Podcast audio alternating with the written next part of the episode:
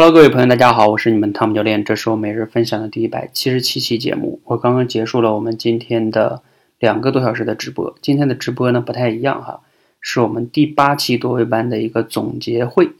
第八期呢，算一算哈，从去年的六月份开始到今年的三月份，我们已经连续了八个月的直播训练啊，这八个月真的三八两百四，其实挺不容易的，因为我们没有特殊情况下每天都直播，每天都直播。然后今天晚上呢，也是有好多同学啊分享他在上一期，也就是二月份一些感受啊和收获。如果你们感兴趣呢，可以去听一听视频直播回放，去一直播里边搜索汤姆教练就能找到哈。其中呢有一个同学哈，他今天叫白云，也是我们跟我们练了六个月了哈。他今天分享了一句话，哎，我觉得挺让我有触动的哈，也挺欣慰的，挺开心的，很荣幸，所以我把想把这句话呢。啊，作为一期节目来分享。他说了一句什么话呢？就像标题说的哈，他说呢，他感觉在过去这半年多的时间呢，多维班已经成为了他生活的一部分。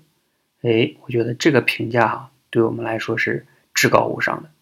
因为什么呢？你看，我们就是一个，如果你想的通俗点，就像社会上的一个培训机构一样，对吧？啊，帮你训练一个什么什么东西，就像你去学驾校、开车，你不可能学完了说。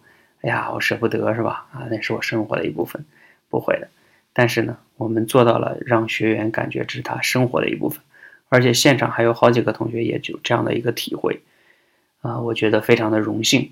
当然了，我也觉得，呃，希望在接下来的我自己呢可以做得更好，这样的话呢，帮你们有更好的成长。我也希望呢有更多的伙伴呢加入进来，因为其实。